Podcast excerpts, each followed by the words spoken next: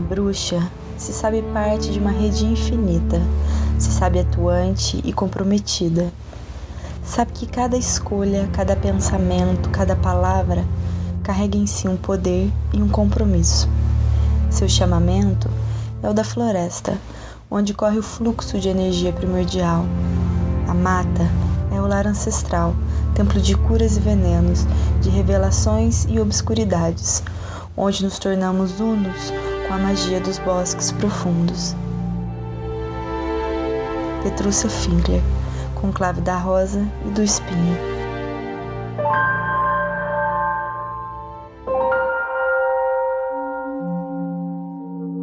Olá, eu sou Matheus Cabot, jornalista e organizador da Casa de Ania. Olá, eu sou a Stephanie Gribel, mestranda em Ciências Sociais, bruxa e pesquisadora em bruxaria. Começa agora o Vozes da Deusa, podcast onde desvendamos juntos as múltiplas faces e vozes do paganismo brasileiro. Hoje conversamos com Petrúcia Finkler, bruxa, jornalista, escritora, autora do livro Os Quatro Saberes e organizadora do Conclave da Rosa e do Espinho.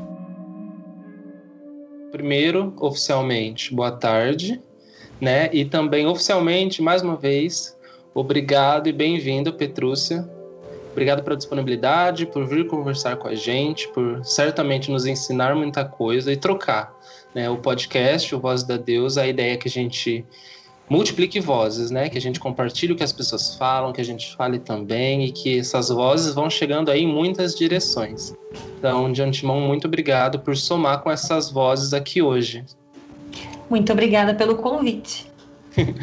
a gente estava conversando agora um pouquinho antes da gravação, né? Já conhecemos a sua trajetória de um, um, certo tempo, já acompanhamos um pouco do seu trabalho e a gente pensou em te chamar para conversar hoje porque a gente acha que você tem muito a contribuir, certamente, e já que a nossa ideia é fazer com que muitas vozes cheguem a muitas direções, a gente espera que mais pessoas conheçam seu trabalho e passem a te acompanhar também, porque aí de forma bem fã mesmo, é uma super inspiração, é um super conteúdo que eu consumo, é super uma fonte de conhecimento mesmo para mim, para Stephanie. Então já vou começar com esse elogio. Nossa, muito obrigada. Feliz de poder contribuir. Eu que agradeço, de verdade. E aí também já deixar todo mundo livre, pode falar um em cima do outro, pode me interromper, porque eu sou prolixo, estou trabalhando ainda nisso. A ideia é que a gente só converse aí, vamos ver o que, que vai sair dessa conversa, tá bem? Tá bem.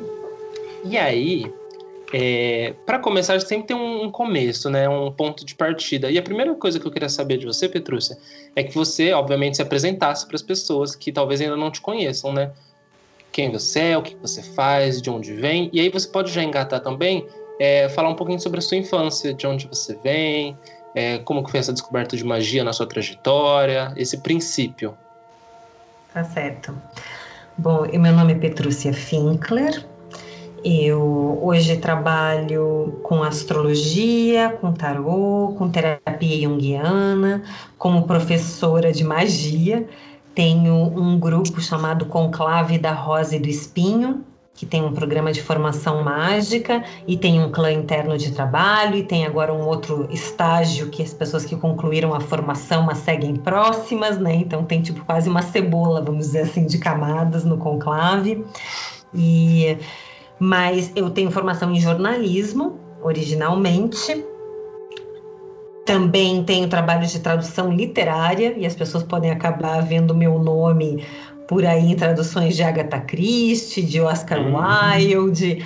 Então, se botar meu nome no Google, aparece tanta coisa que parece que são várias pessoas diferentes, mas é tudo eu mesma, né? Com esse nome raro assim.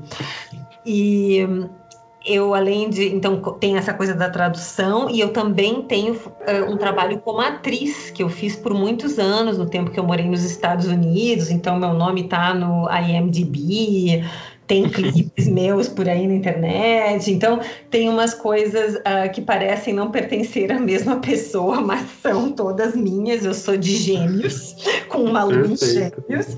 Então, eu faço muito jus à, à energia né, desse Mercúrio que me rege tão fortemente. Eu nasci em Porto Alegre, né? Você pediu para falar da infância. Eu nasci Isso, em Porto Alegre e me mudei o tempo inteiro na minha infância com a minha família. Meu pai e minha mãe não paravam quietos. Eu, dos dois aos três anos de idade, mais ou menos, eu estava em Londres. Meu pai estava fazendo um curso. Daí era Porto Alegre, Santo Ângelo, Florianópolis, Rio de Janeiro, uh, Santo Ângelo, interior do Rio Grande do Sul. Foi lá que eu passei um pedaço muito importante da minha infância, a área das missões jesuíticas no, uhum. nos Pampas gaúchos, né? E um, tenho memórias maravilhosas, porque foi um período dos 6 aos 10 anos, e a gente tem muita memória de infância justamente desse recorte, né? Essas coisas que mais nos marcam, que a gente consegue lembrar bem, que tem a ver com as brincadeiras, com a parte toda social. E eu já era uma criaturinha curiosa com espiritualidade, e eu não tinha nenhuma, porque os meus pais eram agnósticos e eles não quiseram me batizar e me botavam a vida inteira em colégio de freira ou de padre. E toda e colégio de freira de padre, quem estudou sabe que tem aula de educação religiosa. E na aula de educação religiosa, eles fazem muita questão de frisar a questão do batismo, dos sacramentos, né? e quanto que uma criança, uma pessoa que não é batizada, vai para o inferno diretamente ou para o purgatório no máximo ao morrer. Né? Uhum. E eu ficava apavorada com aquilo, desesperada com aquilo que estavam me dizendo. Aí vinha e perguntava para meus pais, eles diziam que era bobagem, mas não me explicavam do ponto de vista deles, né? Então eu sofri muito, eu queria ser batizada. Então eu tinha um nome muito diferente, esse é meu nome mesmo de registro, Petrúcia, um nome muito raro, então, isso para a infância já é difícil, porque as crianças, né, são cruéis. Ué. E uhum. Um nome diferente, eu sou canhota, eu não era batizada. Inferno na serra.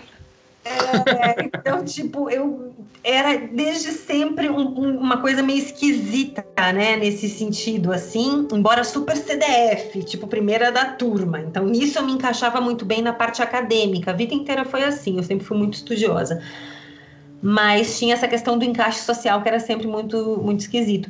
Então, eu, quando estava com 13 anos, eu acho, 12, 13, eu quis me batizar. Eu já estava morando em Porto Alegre, meus pais se separaram, a gente saiu de Santo Ângelo, eu saí com a minha mãe e fui morar em Porto Alegre, que é onde estavam meus avós. E eu queria ser batizada, fui batizada na igreja católica. Por medo. Por... É, mas aí também porque eu tinha uma identificação eu, eu sou uma criatura, isso é engraçado quando a gente se observa. Eu gosto de religião. Eu preciso ter o sagrado na minha vida. E como não tinha muita coisa que estivessem me mostrando diferente, né? Então a gente vai naquilo que é o que está disponível. E então eu, eu queria ter uma relação com o sagrado. E aí eu fui fazer esse batismo para pertencer, né, definitivamente a essa história da igreja. E aí eu fiz no ano seguinte Crisma. Então me batizei e fiz primeira comunhão no mesmo ano. E aí fiz Crisma e fazia parte de um grupo de jovens na Igreja Auxiliadora em Porto Alegre, vai que alguém de Porto Alegre escuta essa gravação, com o Padre Máximo. E aí cansei daquilo e disse, ok, não é mais. Porque quando eu já fui fazer até a catequese, eu já acreditava em reencarnação, eu já achava tudo muito questionável, mas ao mesmo tempo tinha algo em mim que queria pertencer, queria aquela experiência sacra. Uhum. E então por isso isso influencia muito a maneira com a qual eu também lido com a bruxaria, né? Porque a parte devocional para mim é muito importante. E isso é uma coisa interna de cada um, né? Tem gente Sim. que vai mais pela feitiçaria e tudo mais, mas para mim a parte devocional é super importante. Que mais? Aí na adolescência era cristais, coisas místicas, tarô. Aos 12 anos eu já estava mexendo com tarô. Meu presente de 15 anos foi um curso do tarô do Crowley que tinha um cara de Brasília que foi a Porto Alegre chamado Vetvi Varta. Ele ainda existe, mas faz outras coisas da vida. E ele foi a Porto Alegre dar aula e eu fazia sempre coisas junto com os adultos, né? Porque eu tinha, eu era uma fedeira de 14, 15 anos, ganhei aquilo de aniversário e fui fazer esse curso. Então já era bruxinha do colégio, botando carta no corredor para dar conselho sentimental para as amigas. Então, isso, o ocultismo, eu posso dizer, foi uma coisa que foi muito presente ali na adolescência, no começo da faculdade. E veio Mas... como isso? É, foi um livro que você leu, essa, essa ideia de questionar a reencarnação, ou de questionar a própria religiosidade que você aprende ali na escola, é. vinha internamente ou você via em algum lugar, alguém dizia? Como que foi? É, obviamente tinha algum preparo, alguma abertura interna, né? Senão uhum. não colava o assunto de fora.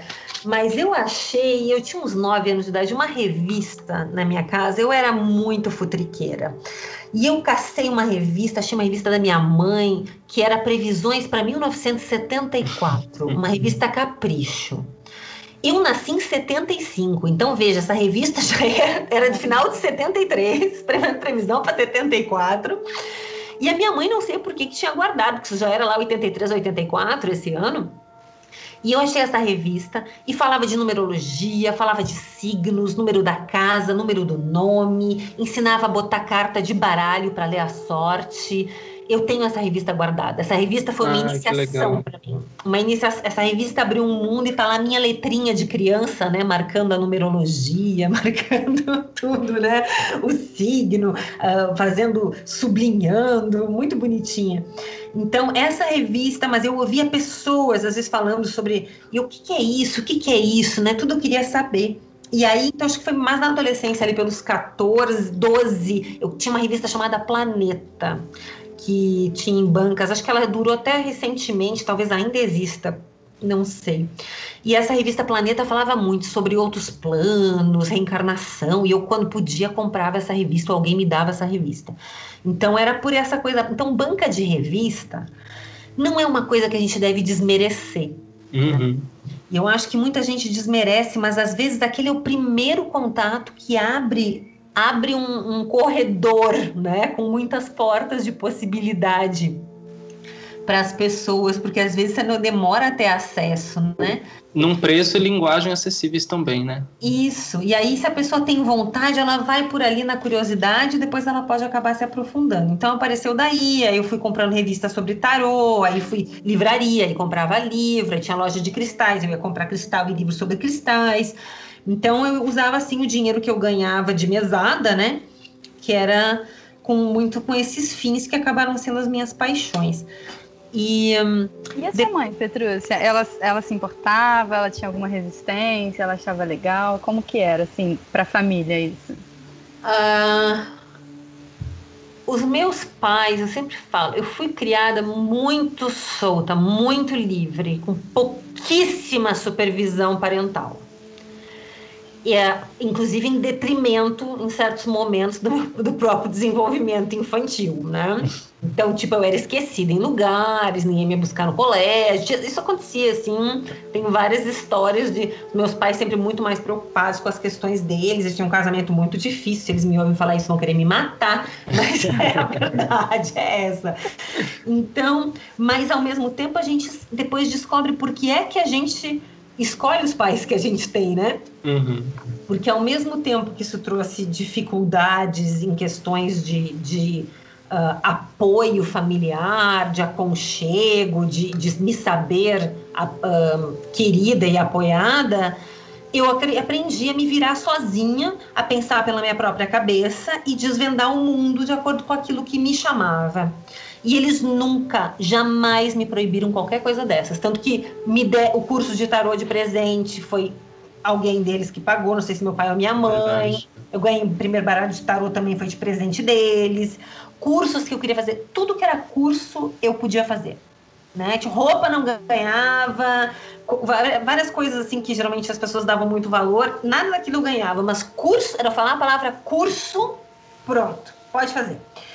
E então era, era ok, mas eles vinham talvez como uma curiosidade de fase, não sei. Adolescente, né? É, mas aí depois eles botavam tarô comigo, porque eles estavam separados e queriam saber das suas vidas amorosas. Então, vira e mexe, aí sentava na casa da minha madrasta, né? Depois meu pai casou de novo várias vezes.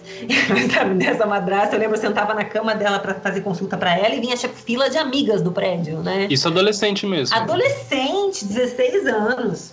E, eu e você gostava? Você cobrava? Na época, não. Eu não sabia cobrar, né? E eu ficava com muita fome depois das consultas, que a gente gasta uma energia do caramba. E aí depois eu comecei a cobrar simbolicamente. E aí elas me davam um presente, né? Tipo, me traziam um presente Tudo. e tal. Legal. foi a forma que eu fui depois, e aí eu aprendi depois mais velha que a gente realmente tem que cobrar, nem que seja numa troca simbólica, tem que ter uhum. alguma coisa para configurar que é um serviço. Mas, um, então eu, eu, os meus pais achavam muito curioso, mas meu pai me fazia muita sabatina, né? ele me questionava e me fazia explicar o porquê e como, de onde é que eu tirei aquilo, por que, eu acreditava naquilo, e às vezes eu chorava de desespero, porque eu não sabia mais por onde responder, porque meu pai é médico e tem uma mente bastante científica. Uhum. E, e, era muito difícil eu passar nessas sabatinas dele. Mas hoje em dia eu também, na verdade, entendo e sou grata, porque um, eu consigo lidar com pessoas que são desses meios muito materialistas ou racionais e explicar de uma forma muito simples e sem. E me, me deu, na verdade, uma. Um, tipo um lastro, vamos dizer assim, como se eu não fosse uma pessoa, uma borboleta lilás, né? Tipo que dessas pessoas muito crédulas, que acreditam em qualquer coisa, que vai atrás de qualquer uhum. conversa. Uhum. E depois eu até descobri, interessantemente, que o, a mente ocultista é uma mente questionadora e cética. É, você comenta que lá atrás você começou questionando aquilo que você ouvia na escola, né? E aí hum. isso te puxou para onde você veio, né? É. Então, o, o, ocultista, ele não vai acreditando em qualquer coisa que alguém diga. Hum, pode ser, vou testar, vamos ver, né? Então ele não diz que não, mas ele guarda para ver se aquilo é realmente assim, né? Não sai acreditando. Isso é uma diferença entre o que a gente vê hoje com tanta gente na nossa comunidade, eu vou ter que dizer que comunidade esotérica, que tem o pessoal Nova Era também junto, Sim. que acredita em qualquer coisa, que encontra em qualquer lugar, sem o menor questionamento. E eu acho isso uma atitude bastante perigosa, né? Então, na verdade, foi, foi muito útil meu pai ter me causado esse sufoco, porque eu mesma tive que questionar e aprendi assim, cada pessoa, eu vou fazer uma palestra, vou ver uma palestra, vou ler o livro de alguém, não é porque está escrito ou porque a pessoa diz que isso é verdade. Uhum. Eu fico aberta, mas eu recebo aquilo e vamos, vamos ver, né? E eu também gosto quando eu ensino também dessa maneira. Eu disse, ó, eu vou propor assim para vocês e vocês não é para vocês acreditarem em mim. Eu quero que vocês pratiquem, que vocês testem e vocês vão encontrando suas próprias verdades, né? Então, e claro, dentro quando era um ambiente de, de aula, se agora nós faremos assim, vocês terão que fazer assim. Depois que vocês saírem daqui, o problema é de vocês, né? tipo, façam diferente. Mas eu sou sempre a favor do questionamento. E eu não gosto mesmo quando as pessoas dizem, ó, só pode fazer desse jeito. Não, não, por quê? Porque é assim que sempre fez e é assim que tem que ser. Mas me dá um motivo para ver se eu aceito esse motivo, se esse motivo me faz sentido, né? Que aí se faz sentido vira uma lei para mim, mas eu também não posso impor a minha lei em cima do outro. Eu posso, no máximo, expor todos os motivos pelos quais aquilo faz absoluto sentido para mim, e aí o outro faz o que, né, o que couber a ele ou ela. Petrúcia, nessa fase aí da adolescência e avançando um pouquinho também, você entrou em contato com outras pessoas, fez amizade, foi conhecendo ali uma certa comunidade? Sim, mais desse pessoal nova era, porque eu também fiz biodança quando eu era novinha, não sei se vocês já ouviram falar disso, é um trabalho corporal terapêutico de grupo. Uhum. E, e um, criado, na verdade, por um argentino chileno, Rolando Toro. É isso? Acho que esse é o nome dele.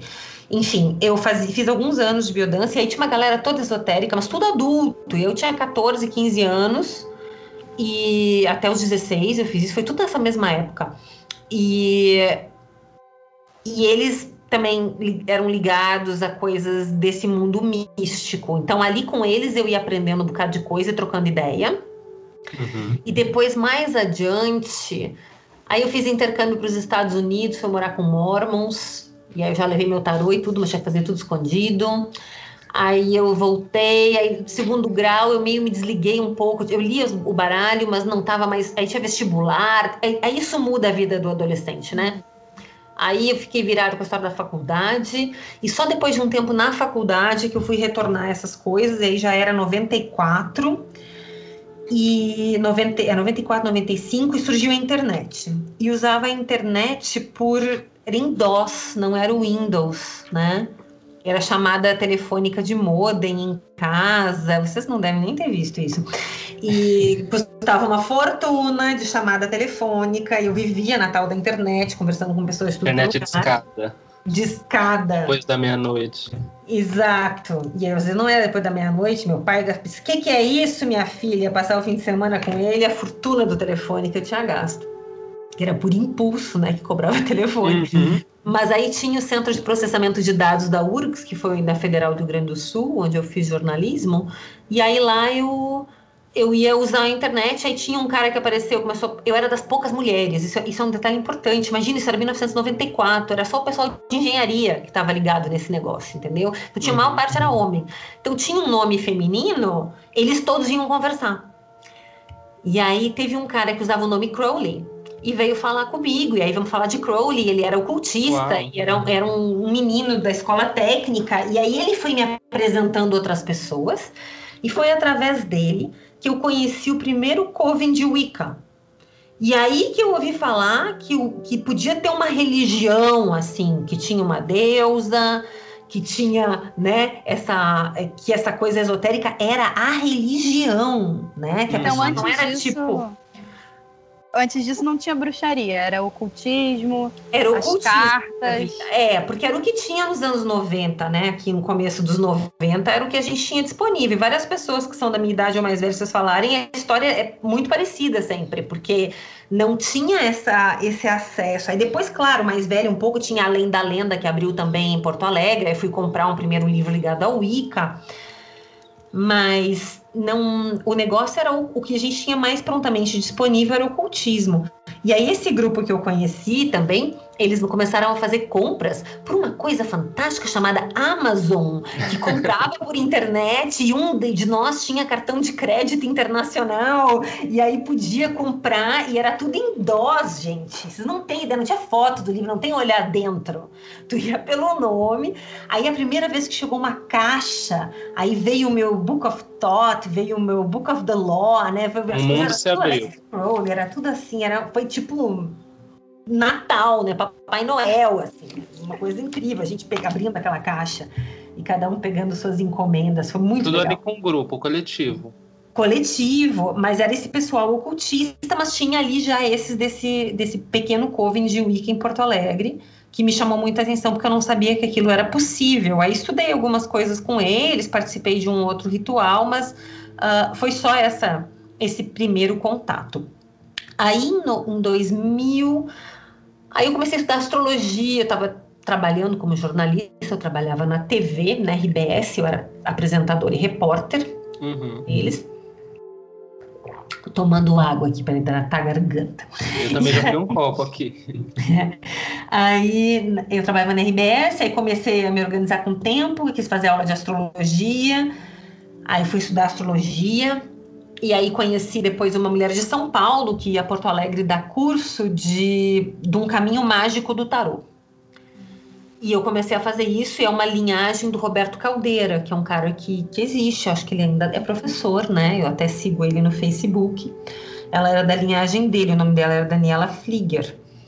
E ela ia uma vez por mês a Porto Alegre dar cursos, né?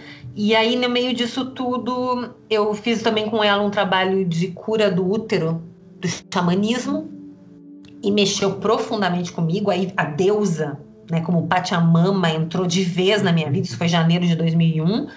Então nunca era bruxaria ou Wicca, foi ocultismo, daí essa coisa meio xamânica. E aí eu fui morar, tanto mudou a minha vida, que isso era janeiro de 2001. Em setembro eu, eu conheci final de janeiro, ali junto desse curso, na verdade, eu conheci o cara que acabou virando meu marido, porque a gente começou a namorar em março. Em setembro eu casei e fui embora para os Estados Unidos com ele. Uma reviravolta. Completa na minha vida. Abandonei o jornalismo, abandonei tudo.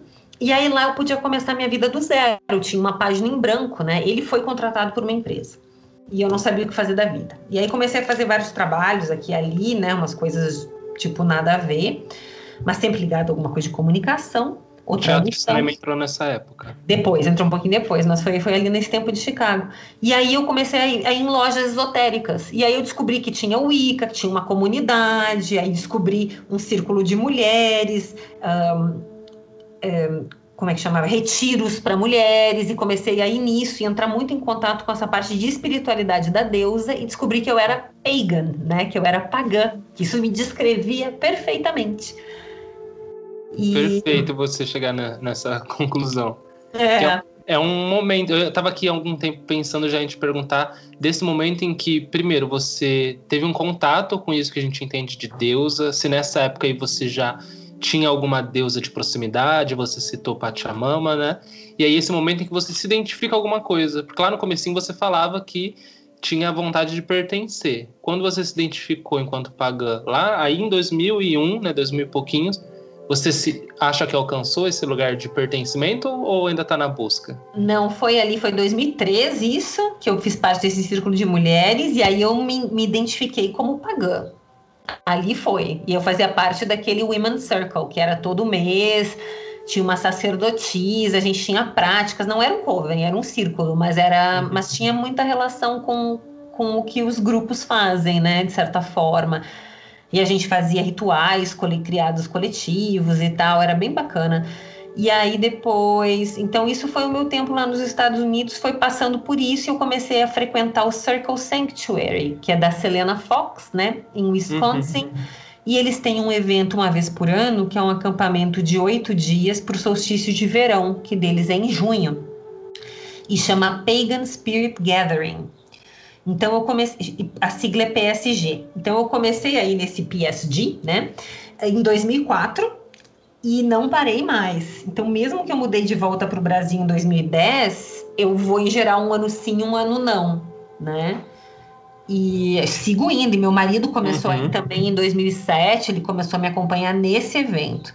E se diverte muito porque ele, é, ele gosta de tocar música, né? Então ele toca os tambores, fica a noite toda na fogueira. Ele é pagão também ou... ou... Eu acho que ele se. Se você perguntar para ele qual é a espiritualidade dele com a religião, ele diria isso.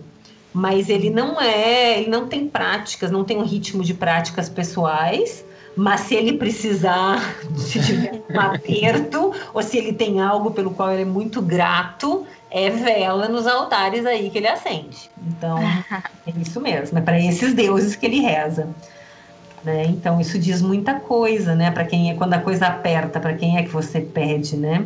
Uhum. Isso é uma passagem importante para as pessoas, né? Para você abandonar uma coisa anterior e meu Deus, será que isso é pecado? Será que está certo? Será que vai me responder?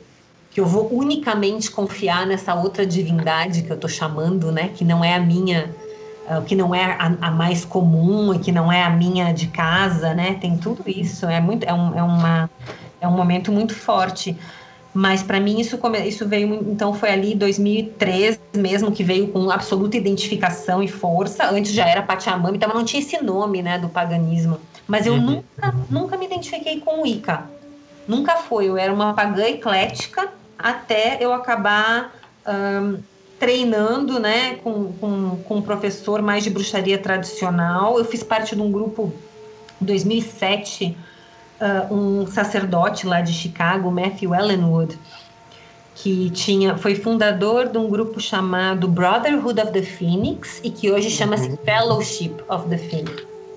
Uh, ele, ele, ele, ele dava uns workshops no PSG que eram abertos. E eu fazia, sempre que ele ensinava alguma coisa, eu ia fazer aula com ele. Ele era muito engraçado, ele é do teatro, da música, ele é formado em música. Ele trabalha com direção teatral e com instrução de voz, né, para quem quer cantar em musical e tudo mais. Esse cantor, ele trabalha com isso até hoje.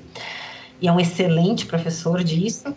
E o Matthew só dava aula para homens gays. Então eu não conseguia me encaixar em nenhum dos requisitos, né? E, e eu só fazia aula quando ele estava dando aula então no PSG, aula aberta. Mas aí eu, em 2007 ele estava juntando atores e atrizes. Eu comecei a trabalhar com isso em 2003 lá para formar um grupo pagão que recebeu, de teatro. De teatro que recebeu o nome de Terra Mysterium. E, e aí a gente criava os nossos próprios espetáculos, que eram com música, porque ele fazia música e outras pessoas que tinham esse dom faziam junto. Eu cantava, mas como cantora eu sou uma ótima atriz, né? Resolvo. Eu atuo muito bem, isso eu sei que eu faço decentemente, mas cantar eu só, né, tipo, dá pro gasto. E então fazia parte desse grupo. E quando eu comecei aí, eu já tinha voltado para o Brasil em 2010 para morar, escolhi ficar em São Paulo e não Rio Grande do Sul. E aí eu ia a cada um ano sim, um ano não, né? Os anos ímpares, eu ia para os Estados Unidos nesses festivais de verão e aí a gente fazia apresentação, eu fazia junto com o grupo, participava, meio organizava por Skype, coisas que eu faria com eles.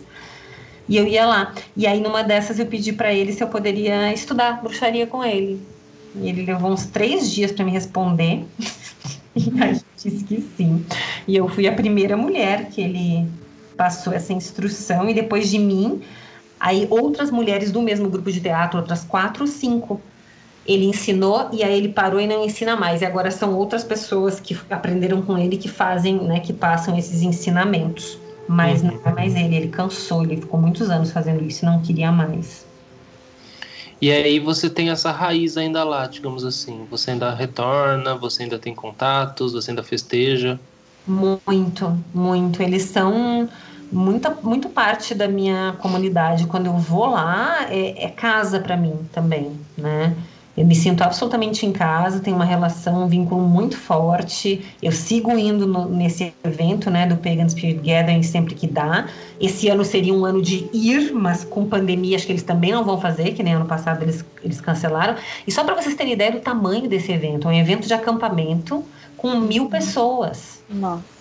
Acampando oito dias, você leva lá para dentro tudo que De todo o país de isso, muito mais do meio oeste, porque é a região onde acontece, mas gente de todo o país e pouca, pouquíssima gente de fora, de Canadá, alguém do México, né?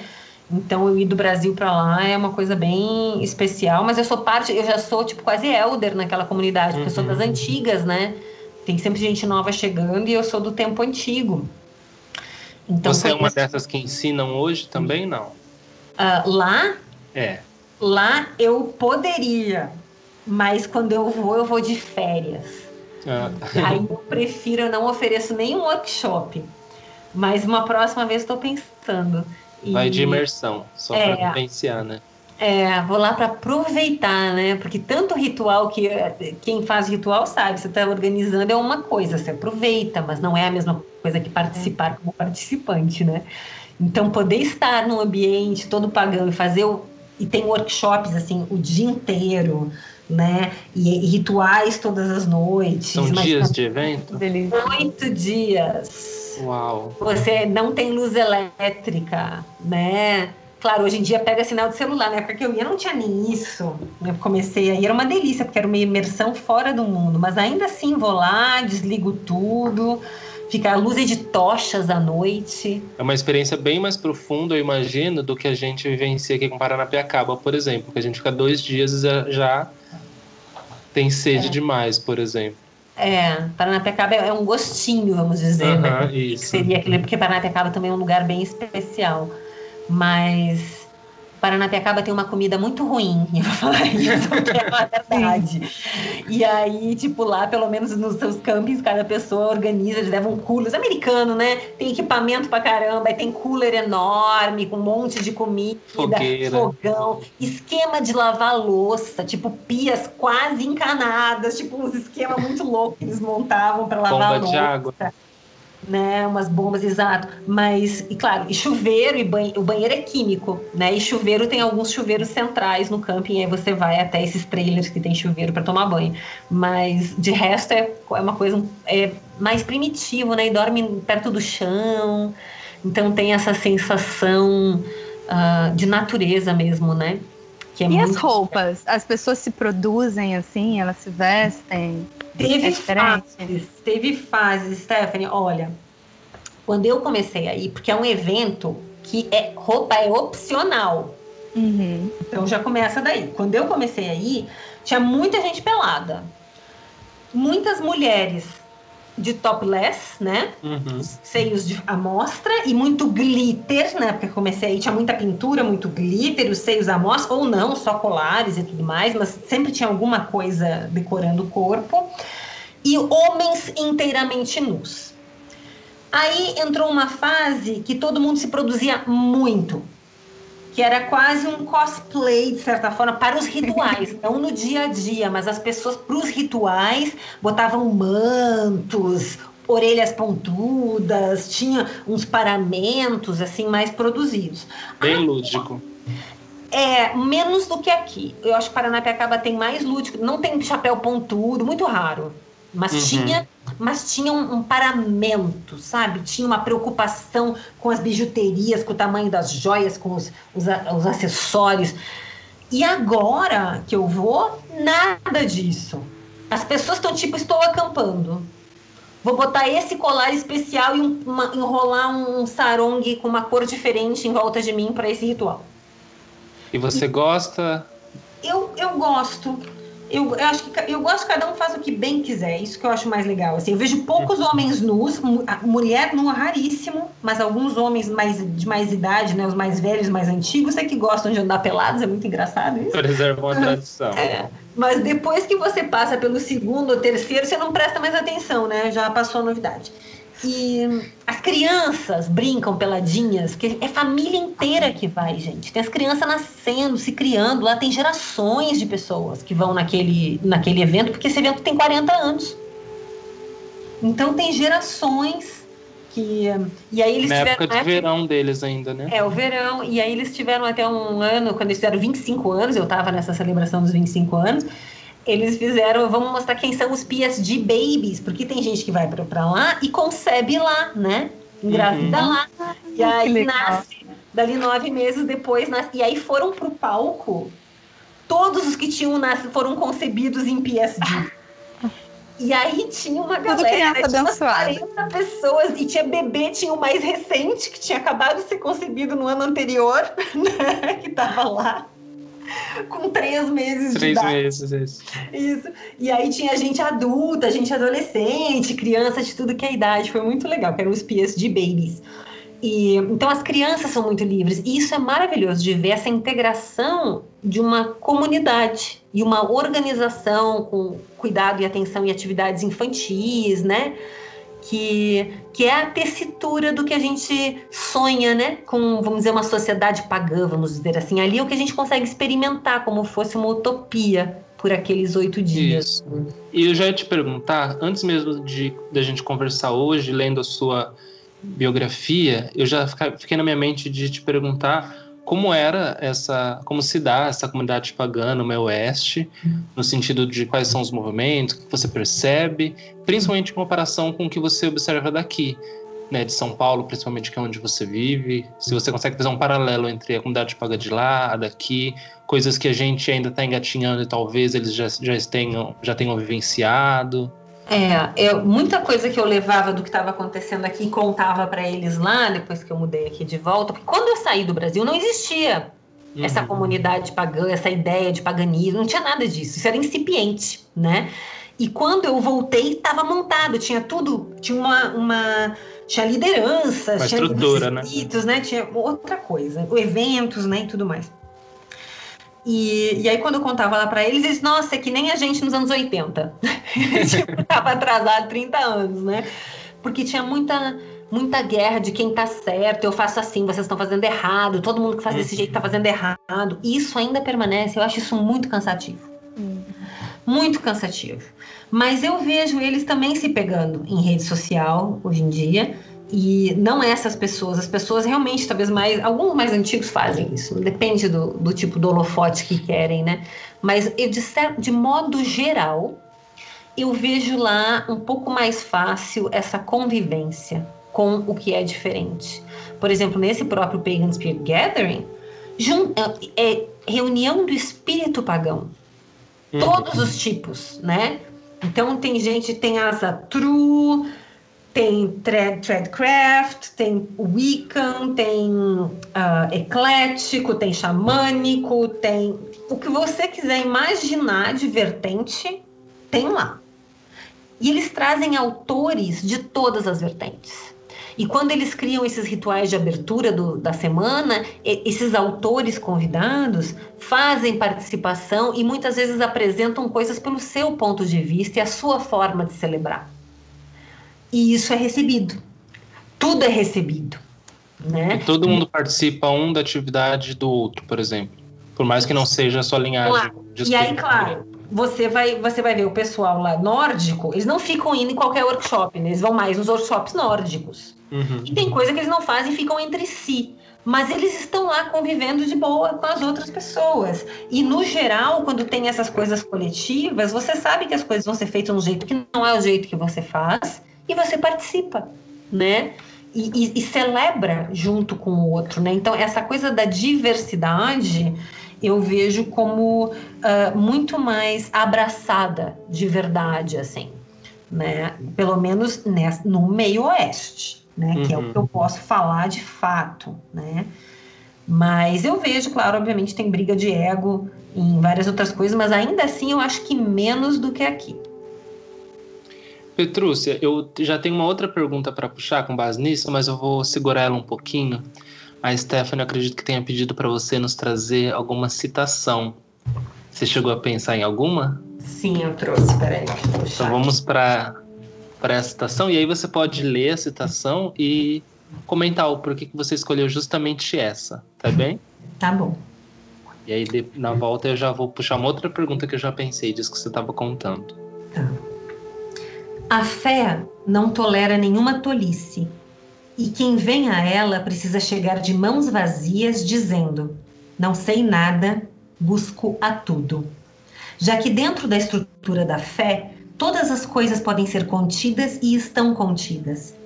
Ela sobreviveu em segredo e silêncio aos ataques da perseguição, da indiferença e das distorções é secreta, pois apenas aqueles que são mais adequados poderão adentrar os terríveis silêncios dos lugares dos deuses.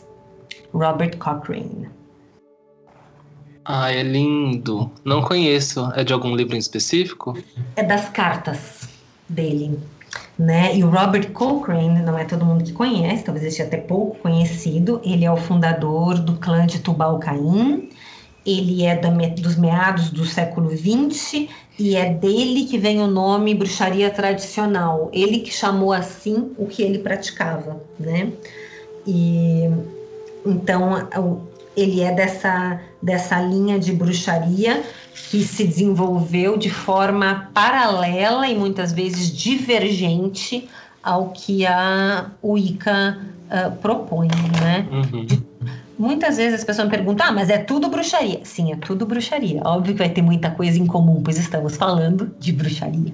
Mas muitos dos modos, né, da, da forma das coisas ou a maneira de abordar um, do que se chama de bruxaria tradicional. E eu gosto muito dessa citação, porque ela também uh, não dá para chegar com o copo meio cheio, né, ou cheio. Você precisa sempre em contato com o sagrado ou para receber algo, a gente precisa vir vazio, para que a gente possa ser preenchido com aquilo. E, e também ele fala aqui que, que é secreta, né? Porque não é para todo mundo. E isso é uma grande verdade. Estamos tendo aí uma busca muito grande, né? Tem muita gente interessada nesses temas mas a, a bruxaria é, só vai ficar e aguentar firme quem tem isso na sua na sua constituição, vamos dizer assim, né? Porque as pessoas que chegam buscando poderes ou se sentirem especiais ou diferentes, porque muito na nossa comunidade é isso, são pessoas que se sentem bastante à margem por um motivo ou outro e aí, então querem ter poderes para se sentirem especiais, né? Ou querem de fato só manipular as energias, se sentirem poderosos. Isso aí é uma decepção tremenda, porque não é isso esse caminho, né? Esse caminho é um, um autoconhecimento e uma autotransformação constante e é trabalhoso. Pede humildade chegar vazio, né? Muita. Muito. E... Acho esse um segredo, a humildade para chegar para os espíritos e para os deuses. E você falou uma coisa interessante que puxa para a pergunta que eu queria fazer antes da citação. Porque você falou também que a bruxaria não é para todo mundo. E a pergunta que eu ia te fazer antes é: você estava falando da, da comunidade lá do meio oeste, o que você observava, o que, que eles desenvolveram. E aí eu ia te perguntar: quando você chega aqui em 2015 para montar o conclave, o que, que você trouxe, né? Quando você foi montar então esse grupo e é aquele momento em que você pode criar, o que você trouxe de estruturante, né, para então criar algo aqui no Brasil? E aí, é, antes de você começar a responder, você falou agora justamente que a bruxaria não é para todos, e lá no textinho do portal do Conclave diz que os espinhos de uma rosa, né, são para hum. você subir até chegar na flor, hum. mas que esses espinhos também barram aqueles que não são dignos, né? E aí eu lembrei disso quando você estava falando agora. É, é. Complementando assim a pergunta do Matheus, eu acho que é muito assim, para quem que é o, o conclave, sabe? Então. É, é isso. Bom, eu criei o conclave porque eu estava me sentindo muito só na minha prática e por mais que eu buscasse, eu já estava aqui então há cinco anos, buscando diferentes grupos, trocando com diferentes um, trabalhadores do ofício, né? Para falar daquilo que a gente estava conversando antes de gravar, né, Stephanie? A bruxaria como ofício. Uh, mas então várias praticantes de, de, linhagens e não achava ninguém com a mesma linguagem ou pelo menos parecida com aquilo que eu fazia, que eu entendia e, e que eu tinha aprendido. E então eu disse: bom, eu vou ter que criar alguma coisa, porque ninguém aqui faz isso. E eu falava com o meu professor, com o Matt, e o Matt dizia: comece a ensinar, comece a ensinar, comece a ensinar. E eu não me sentia pronta, mas às vezes a gente é empurrado, né? Então eu peguei algumas, um pouco da estrutura e alguns dos textos, porque os textos que eu aprendi com o Matthew dentro da minha formação com ele, da minha, da minha escola de mistérios, eu não, não são autorais, né? São, tem citações de autores, então eu fui buscando esses textos e, e fui fazendo uma amálgama e reorganizando para passar esse material adiante, misturando com uma série de coisas que eram do, do meu percurso pessoal, que eu tinha aprendido de fontes diferentes. Então, eu comecei a ensinar para depois, para passar adiante, para quem sentisse afinidade com aquilo, depois ficasse praticando comigo para encontrar parceria, né? E então foi um motivo, primeiro lugar, bastante egoísta, vamos dizer, nesse sentido assim, né? De, de servir ao meu propósito de não me sentir sozinha. Mas também, obviamente, já era quem sentisse a afinidade de ficar, né? Então isso ia se revelar, obviamente. E então foi, foi com esse propósito que eu criei e eram 12 meses no começo, uh, muitas provas, porque eu tinha prova, então eu fiz com provas, né? Tinha uhum. prova escrita, prova prática, prova de um monte de coisa, e as pessoas não queriam prova, e as pessoas se esquivavam, e foi bem difícil aquele primeiro ano, quase ninguém terminou. Aí o segundo ano terminaram quatro e e três delas ficaram comigo e uma foi embora para os Estados Unidos e ficava à distância com a gente. Então, das que terminaram, então tinha um grupinho. Aí eu já tava, ufa, consegui, né? Uhum. Mas uh, hoje em dia, obviamente, a coisa cresceu muito, né? E tem muita gente que estuda comigo. Eu faço duas turmas por ano, mudei o sistema em 2018, já virou nove meses, tirei um monte das coisas, tem pouquíssima questão de teste ou prova, tem um retiro no final super prático, com um monte de coisa bastante avançada, que é meio a prova de fogo, né? Para ver se a pessoa uh, consegue fazer aquilo. Mas a formação, a Stephanie perguntou para quem é, né? Para qualquer pessoa que tenha de fato interesse nesses caminhos, porque ele não é específico.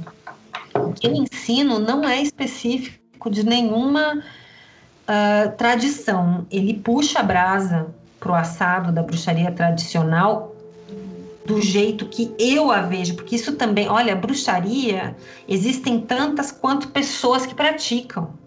Essa é a realidade do negócio, porque cada um é um universo. Quando a gente está em grupo, a gente cria códigos em comuns para podermos partilhar de algo, mas depois cada um sozinho é por sua conta. Né? É o seu sagrado e a sua conexão. E eu vivo assim, eu entendo e respeito isso dessa forma. Então, isso eu queria ensinar para as pessoas. Eu sou animista mesmo e politeísta, então, uh, é esse viés. Eu tenho uma visão, várias pessoas que eu conheço bastante bacanas e tal, autores de Wicca, me acham muito particular, muito peculiar, nas minhas formas de ver as coisas, mas, por exemplo, junto do meu professor Matthew, junto da, do autor australiano Gede Parma, junto de outros por aí que são da BT, eu tô igual, não sou peculiar, entendeu? É uma uhum. questão de perspectiva.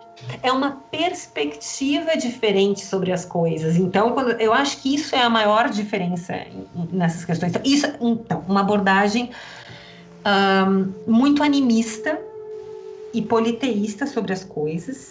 Eu não ensino, por exemplo, o ano inteiro que as pessoas fazem comigo, não aprende a traçar círculo não aprende ferramenta mágica. Eu não falo de sabá. Não existe isso uhum. em tudo que eu ensino. Mas eu ensino um monte de técnicas para a pessoa uh, trabalhar si, desenvolver a sua sensibilidade, conversar com o plano espiritual, com sua, seu grande ecossistema, né? Quando eu falo espírito, não estou falando de pessoas humanas desencarnadas, estou falando de encantados, de deuses, uh, de outros aliados e inclusive da então pessoas desencarnadas. Então é, é um ecossistema muito grande, né? Eu trabalho demais com encantados. E, e, tem muitas, muito de abordagem que tem a ver com transe xamânico, com êxtase, sempre através da música ou da abertura de visão, né? mas não, não com substância, não com planta. Então, isso a gente trabalha e vai aprofundando e refinando a cada mês dessa jornada isso porque as pessoas têm que saber que elas podem contar consigo em qualquer lugar. Ah, eu não tenho salve aqui comigo. Ah, eu não tenho Palo Santo. Ah, eu não tenho meu atame. Ah, uhum. você tem seu corpo, você está respirando, está vivo, então você tem ferramentas mágicas, né? Então, é, é a, a, ideia é muito essa, é, é de criar, inclusive, um lastro para as pessoas, para que elas consigam ter discernimento das suas próprias sensações e clareza de si uh, ah, para poder identificar quando elas vão ler algo, vão participar de um outro grupo, se aquilo faz sentido ou não, se aquilo é uma armadilha, se ali faz, né, é algo que vai. Um, como é que eu vou dizer? Vai feri-las de alguma forma para elas saberem perceber isso antes, né? Então é muito mais para dar ferramenta para as pessoas e tem gente que faz e vai seguir outro caminho né? E, e outros que querem seguir estudando comigo ou aprendendo um pouco mais desse sistema, mas eu deixo as pessoas muito livres, né? Só quem entra realmente, que é um grupinho pequeno sabático, que a gente faz pesquisas e experimentações juntos, que nós estamos hoje em oito pessoas, aí esses têm mais exigência, né? Do, do, que de mas é dentro do, também do trabalho do ritual o que, que eles fazem pessoalmente e que outros caminhos eles usam eles exploram concomitantemente não, não, não tenho a menor intenção de podar ou cercear ninguém. E esse é, é, o meu jeito, porque eu não suportaria que fizessem isso comigo. E você então não se sente mais só? Ou você ainda se sente um pouco? Não, não me sinto mais só. que lindo. É muito bom, né? Poder se sentir que tem ali é. uma rede. E, até... e que conversa com você, né? Que, que, que encaixa, que que Isso. faz sentido. É, e agora eu tenho também, óbvio, amigos que são também professores de outras vertentes, mas que me são muito queridos ao coração e com quem também tenho trocas muito bonitas, né? E, nossa, isso é, é muito especial. E eu não. Quando eu, eu, sou cidadã americana. E um monte de gente me pergunta: você é americana? O que está fazendo aqui? Olha o horror desse país. Eu vim para cá de volta por um chamado. Eu vim para cá porque tinha, começou a aparecer em sonho, eu comecei a sentir que tinha uma puxada, eu precisava vir, eu precisava vir. E, e São Paulo é, tá, não precisava ser Rio Grande do Sul, precisava estar nesse território. E, e faz todo sentido, porque olha o que eu estou desenvolvendo, o que, que eu estou conseguindo partilhar, o que, que eu estou abrindo para as pessoas. Eu sou um, um, um, canal, vamos dizer assim, né? A minha, minha questão é tentar conectar as pessoas com o caminho delas, né? De tentar. Isso é a, a, missão, assim, que eu, que eu me sinto. Se tem uma coisa que eu acho que eu sou bem talentosa é nisso, né? De botar as pessoas, de conectar elas com aquilo onde elas precisam ir, para onde que elas precisam estar. E, e eu fico pensando, nossa, eu, eu me sinto beneficiando essa comunidade toda, apresentando uma voz diferente, né? Uhum. Que existe outra opção, existe outra abordagem para vocês também pensarem e misturarem. E a outra coisa que eu falo o tempo inteiro, e quem está comigo sabe muito bem, É para testar, é para arriscar, é para ver se, se tem outra forma de fazer mesmo, porque eu parto do princípio de que a bruxaria é herege. Se eu sou herege, eu não tenho que ficar catando o que estão me dizendo. Perfeito. Petrúcia, sabe o que é engraçado? É isso que você falou da sua da sua missão, né, de, de conectar as pessoas com o caminho delas. E eu nunca tinha tido uma experiência de grupo de sagrado feminino, nunca tinha tido nada disso. Assim, eu sempre cultuei Diana, mas é, eu, eu sempre senti que eu é, estava afastada dessa coisa do feminino que a bruxaria traz, né? E aí, sempre adiando tudo, qualquer grupo. E quando você é, falou do, do, seu projeto, né, que eu vi você anunciando, eu falei assim, não, é agora, porque eu já te admirava muito, né? Eu falei assim, não, é agora. E aí, já no nosso primeiro encontro, com a primeira apostila, já foi uma coisa que mudou a minha vida, assim. Eu comentei isso com o Matheus, eu sempre comento com as minhas amigas, assim. Essa experiência de estar num grupo de mulheres, para mim, foi um divisor, assim, da minha, da minha vida de bruxa, de pessoa. Então, é muito legal ouvir você falando isso dessa sua missão, e que é uma missão que realmente está sendo concretizada, assim. E eu sou um exemplo disso, sabe? De... Ah de um encontro assim muito intenso consigo através de você, né? Através dos seus projetos e tudo mais. É, faz muito sentido. Eu falei no começo da sou geminiana, mercurial, né? Hermes, né? Vai, é, é mensageiro, né? É, é, eu, no jornalismo também é isso. Eu, eu passo a mensagem daqui para lá, sabe? Exatamente. É muito isso.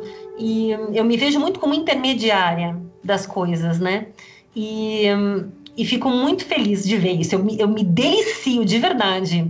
Quando, e às vezes quando eu apresento, às vezes não tem nada, às vezes a pessoa me conhece para que eu apresente para alguém, sabe? E aí você entende por que, que a pessoa apareceu na tua vida, porque ela tinha que conhecer aquela outra pessoa, que é lá o caminho dela, né?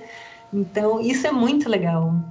Que bom, Stephanie, que, que, te, que mexeu com você, né? É, é para isso, é entrar em contato com as coisas que que nos tocam e nos transformam. E Petrúcia, eu acho assim que, nossa, eu poderia ficar muito perguntando muitas coisas que até acho que eu não vou conseguir abordar. Já deixo aqui um super convite para um retorno quando você sentir que precisa compartilhar alguma coisa, ou quando a gente sentir que as nossas outras perguntas, que certamente vão ficar de fora, infelizmente, por conta do tempo, a gente te traz de novo aqui para a gente conversar mais. É, super apaixonado por tudo que você falou. E uma coisa que eu queria é, pedir é que, por exemplo, você, como Stephanie já deixou bem claro, é uma referência né, para o nosso caminho mágico. Você está em contato com outras mulheres que também são referência para gente, né? Lua Serena é um exemplo. É, e aí, quando eu te ouço falar e essa responsabilidade com que você traz a magia, e lá no começo você também falou um pouquinho sobre como é hoje a busca de bruxaria nas redes, é, a, a, o, o imediatismo, enfim. É, eu queria que você desse um conselho para nós mesmos, Stephanie e eu, que estamos ainda engatinhando nessa trajetória, e para todo mundo que vai buscar esse episódio do podcast, querendo saber um pouquinho mais de bruxaria. Que conselho você, hoje, depois dessa caminhada que você compartilhou com a gente aqui no episódio, você pode dizer para a gente o que você acha que é importante que a gente ouça? Pessoas que estão buscando a bruxaria, buscando a magia, dando os primeiros ou segundos passos que seria bom que a gente ouvisse e que talvez não é muito falado, ou enfim? Uhum. Eu acho que, sabe o que? Poesia. Ah, eu pensei já numa citação, depois eu falo. Criar um gosto por poesia, e ler textos que não são necessariamente pagãos ou bruxos, mas que trabalhem com essa matéria da matéria da vida, a simplicidade, as coisas, as coisas que têm a ver com estar neste planeta, estar num corpo, né? É, eu acho que a natureza estar nos ambientes estar presente é um dos maiores ensinamentos. A gente está buscando o tempo todo aquisição de materiais e, e muitas vezes tem muita gente que esquece da prática, vai só pela teoria, e a prática é fundamental no nosso caminho, porque é através da prática que a gente passa dos livros para, e, e dos professores humanos para os outros professores, né? Que são do plano do lado de lá, que eles são os nossos mestres. A gente tem muita coisa a aprender e que diz respeito à nossa experiência muito pessoal daquilo, porque muito do que a gente recebe não é verificado depois por outros, mas é para nós. Uhum. Então, eu acho que a gente tem que lembrar que existe uma gnose pessoal que é válida. Não quer dizer que o que você recebe você tem que ficar espalhando para os outros, pode ser só para você. Mas de praticar e de da coisa da poesia, né? De ler coisas, ler autores ou coisas escritas que tragam encantamento, também não só técnica. A Starhawk no Dança Cósmica, ela tem uma citação que eu sempre lembro, que ela diz que a bruxaria não é uma religião de teologia, mas de poesia. Uhum. E aí, assim que você falou a palavra poesia, eu falei, ah, gostando dessa frase, e aí me lembrou agora. É, mas é isso. E também Lee Morgan, que é um autor australiano, ele também diz, um, e eu uso essa citação no conclave, para você uh, poder fazer um encantamento, você tem que ter a capacidade de se encantar. Senão você não consegue encantar, né? Você não sabe o que, que você está querendo. Perfeito. É, Stephanie, você tem alguma outra pergunta? Ou posso ir para uma pergunta final? Pode ir para a pergunta final. Então, perfeito. Eu vou. É claro, daqui a pouquinho, na hora da finalização, você pode deixar suas redes, indicar leituras, Petrúcia, que você achar necessário, né? Mas antes dessa sua de seu agradecimento final, eu queria te fazer uma última pergunta. O podcast ele se chama Vozes da Deusa. Uhum. Né? E para você, o que é a voz da deusa? Hum. A voz da deusa. Um, se nós todos viemos dela, né? No grande momento inicial de tudo, quando ela se olha no espelho negro do espaço, faz amor consigo mesma e explode em universos orgásticos, criando mundos e todos os seres. Eu diria a deusa como não as deusas, né, no, no politeísmo, mas essa ideia primordial, divina, ela é o nosso cerne, né? E eu acho que é uma voz que fala dentro de nós que é, é, é divina em si e nos compõe e nos habita também, ela não está fora. Eu acho que é a parte mais profunda e poética e estelar e tectônica, ou ctônica, né? Telúrica e ctônica, essas são as palavras que eu queria. Então ela é estelar e telúrica ao mesmo tempo numa profundidade interna, quase de um silêncio interior, de, de profundo acolhimento, onde tudo pode, onde tudo é. Perfeito, eu só agradeço de verdade por essa e por todas as falas. Vou infelizmente encerrar porque não deu nosso tempo, mas já vou reforçar mais uma vez o convite para quando você quiser a gente conversa mais. Espero que muitas pessoas cheguem ao final desse episódio com os olhos abertos, os ouvidos abertos, a mente aberta, o corpo aberto para tudo que a gente conversou. Fico muito grato. Né? Então deixo aqui meu agradecimento. Já convido a Stephanie também a fazer sua, seu agradecimento final e depois dou a deixa para você também é, fazer a sua finalização, divulgar o que você achar necessário, aquele que talvez você queira falar e não, não teve ali uma brechinha, tá bom? Tá Mas bom. muito obrigado por essa conversa nesse sábado, que aqui no Rio pelo menos tá calor, meio chuva, eu tô sozinho em casa, falando sobre magia com pessoas que eu gosto, então não podia estar tá mais satisfeito com esse momento, com essa alma que a gente teve aqui. Então, muito obrigado de verdade. É, eu agradeço muito, Petrúcia, você ter aceito é, esse nosso convite. E eu, eu, espero que, assim como eu e o Matheus, as pessoas que, que, estão ouvindo, elas também é, tenham chegado aqui ainda nesse espírito, nesse sentimento de estarem vazios, sabe? De não, não julgarem, não criticarem, enfim, estarem abertos para novas possibilidades de magia, novas perspectivas, novas formas de ver é, esse nosso mundo pagão. E assim, eu estou realmente muito feliz, muito, muito, muito feliz com o resultado desse, desse programa. Então eu agradeço mais uma vez, Matheus e Stephanie, pelo convite. Foi muito legal estar aqui para essa conversa. Então, quem quiser me procurar, tem um site, petruciafinkler.com. Eu tô como P Finkler, um P mudo, né, no Instagram.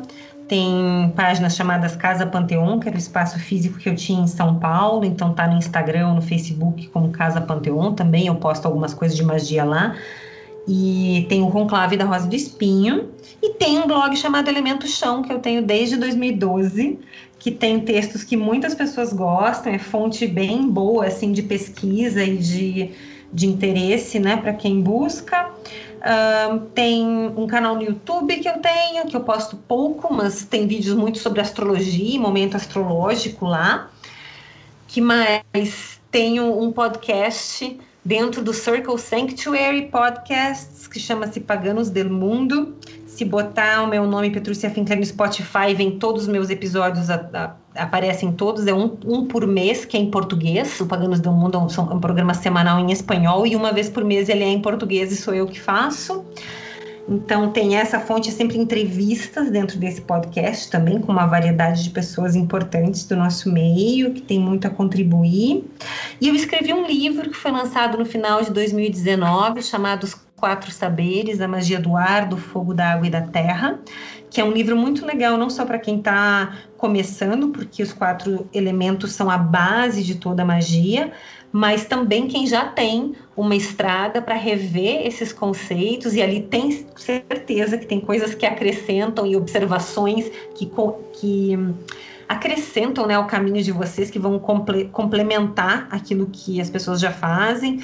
E é um livro totalmente dedicado, então, aos quatro elementos, é uma coisa que a gente ainda não tinha em língua portuguesa, e está à venda em alguns lugares, como o Caldeirão Místico em São Paulo, tem o pessoal de Florianópolis que tem, tem gente de Porto Alegre que tem, tem no meu site petruciafinkler.com. Mais uma vez, obrigada. Eu que agradeço. Você agora falou de livro, podcast, tanta coisa, né, que ficou de fora, mas vamos ainda mais conversar no futuro.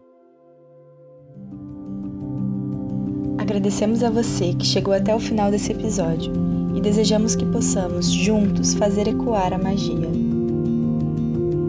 Vozes da Deusa é uma produção Casa Diânia. Acesse o nosso site casadiania.com